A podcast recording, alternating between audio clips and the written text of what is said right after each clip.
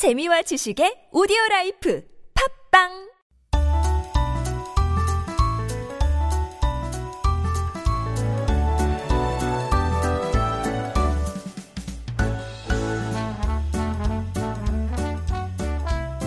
And we are back with Making Connections. This is our weekly interview corner where we love to introduce people who make up the colorful society right here in Korea. And joining us today is Kim Shine, an emerging artist whose digital illustrations feature Middle Eastern and Northern African cultures.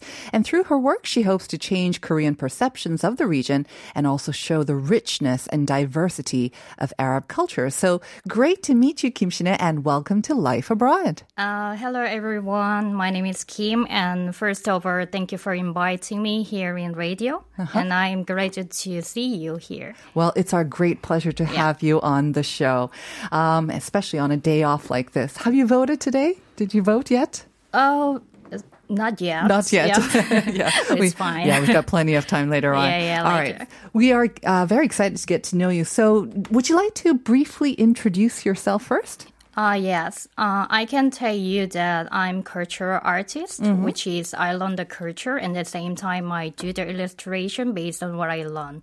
Yeah, Uh-huh. that, that's the my concept for the illustration art. Okay, so you describe yourself as a cultural artist. Does that mean that you studied art from a young age and you continue to study it? Uh, no, I never had a professional like Oh. study for the arts. But however, because of the cultural effects, the reason why I started for the arts. Yeah. Hmm. Well, then, um, if you had no sort of background, formal background or education in art, I'm curious. Two things. Then, how did you start doing your art, and why this particular region, the MENA region?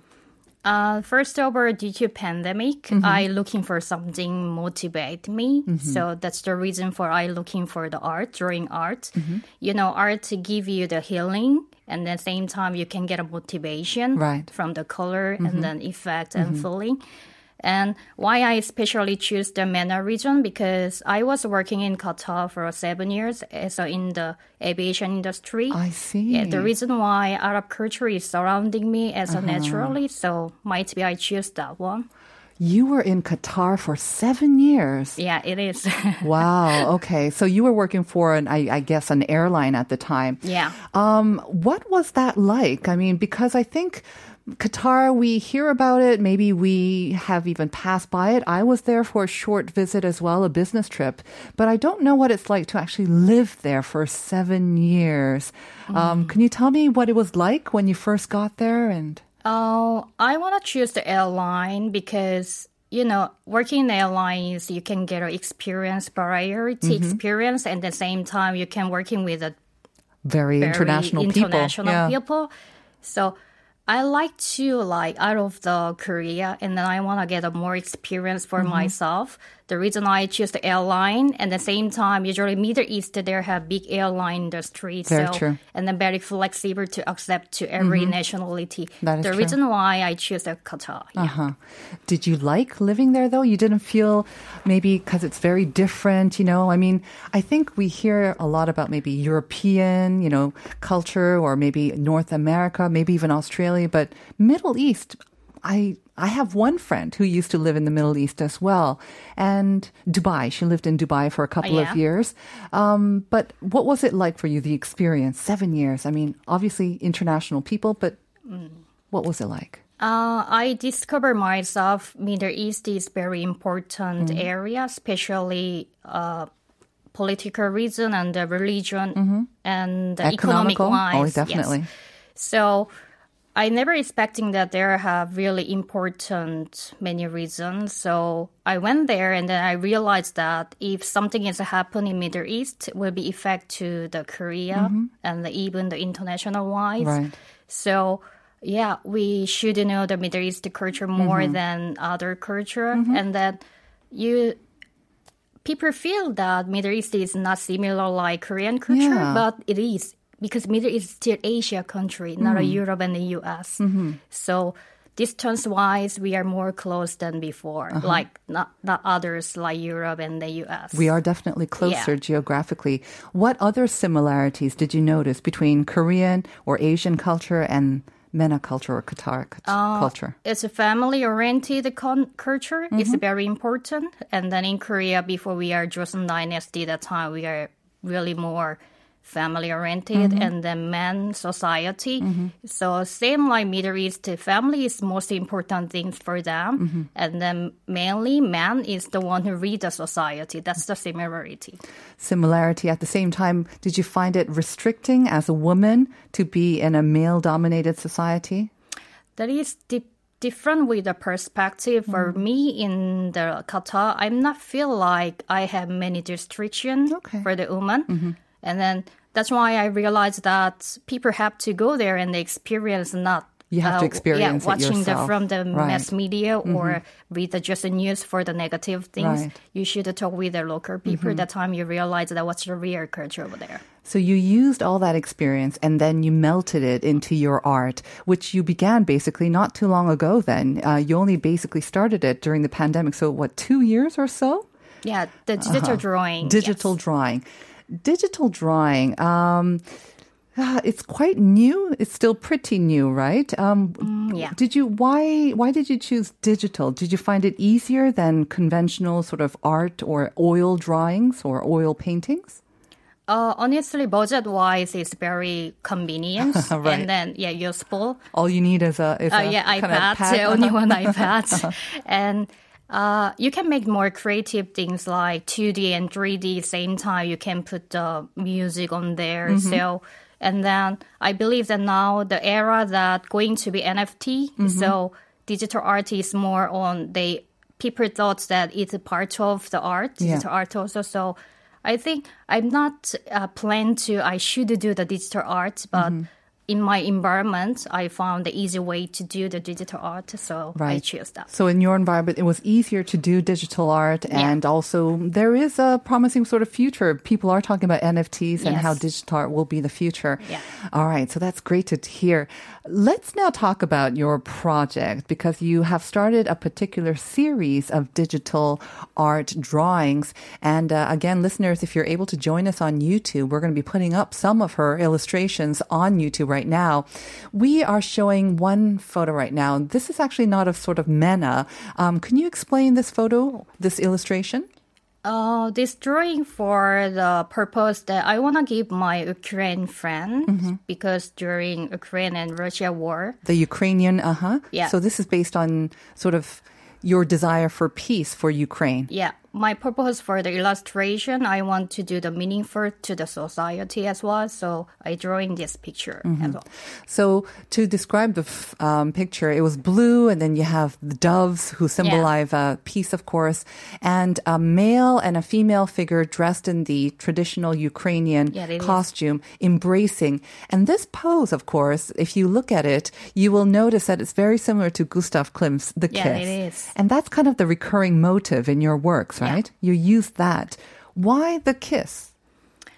I like that art Mm-hmm. first, and then I can feel something love. So I like that one. So, and it's famous in the world, so everyone can access easily. Mm-hmm. Yes. So that's why I choose that one. But Mm. it's not a plan. Also, I try to Korean kiss first, and I'll upload it for the social media, and the people really like it. Uh-huh. Yeah. And the second thing, I do the Palestine and Saudi Arabia, or certain reaction is really much. Mm-hmm. So I feel that oh, people need that one. Mm. So I tried to keep going drawing it, and then I got the many reaction Mm. and many good positive comment from the follower. Right. And then I decide, oh, are we gonna make the series, series? uh-huh. Yeah, why not? Because obviously that that um, the structure of the man embracing the woman in that Yeah. kiss, that pose is so iconic. Yes, it's it instantly recognizable. So, like you said, I think anyone who sees this will know and that it's symbolizing love and romance. But to see the two figures dressed in different costumes and surrounded by a different environment, Yeah. that's where you can bring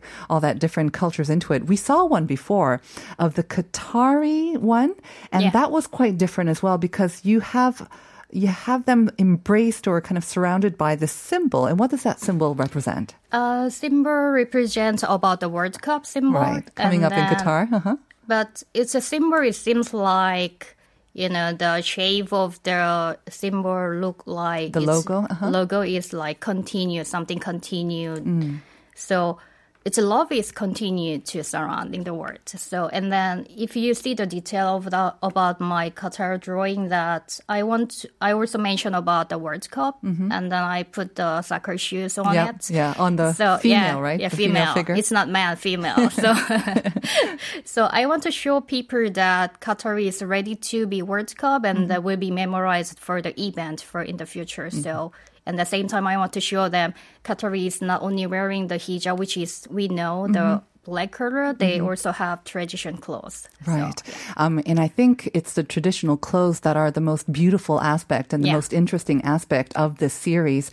How many countries or how many different sort of regions or costumes have you covered in this KISS series Uh, so far? Before, as you mentioned that MENA country, like for me, I choose the 22 country, which mm-hmm. is Middle East and then North Africa. So I cover already 22 country. Wow. And then after that, I want to focus on more minority. Mm-hmm. And then even Middle East, there is not non-Arab country also exists, which is Iran and the Turkey. Mm-hmm. So I already covered that one. So yeah, that, that's the one who my plan. I finished 22 and then I will go for more Middle East country, another, yes, mm-hmm. minority and then another country. So when you were living in Qatar, did you get to travel to all those different countries and also meet people and see the traditional costumes yourself? Or is it kind of half of it is inter, you know, internet research and So unfortunately, I start my illustration two years ago during pandemic. exactly, So ah, see. even I work in Yeah. airline, I have access to go to easily to other country, but I cannot. Everyone cannot that time. Mm. Of so course.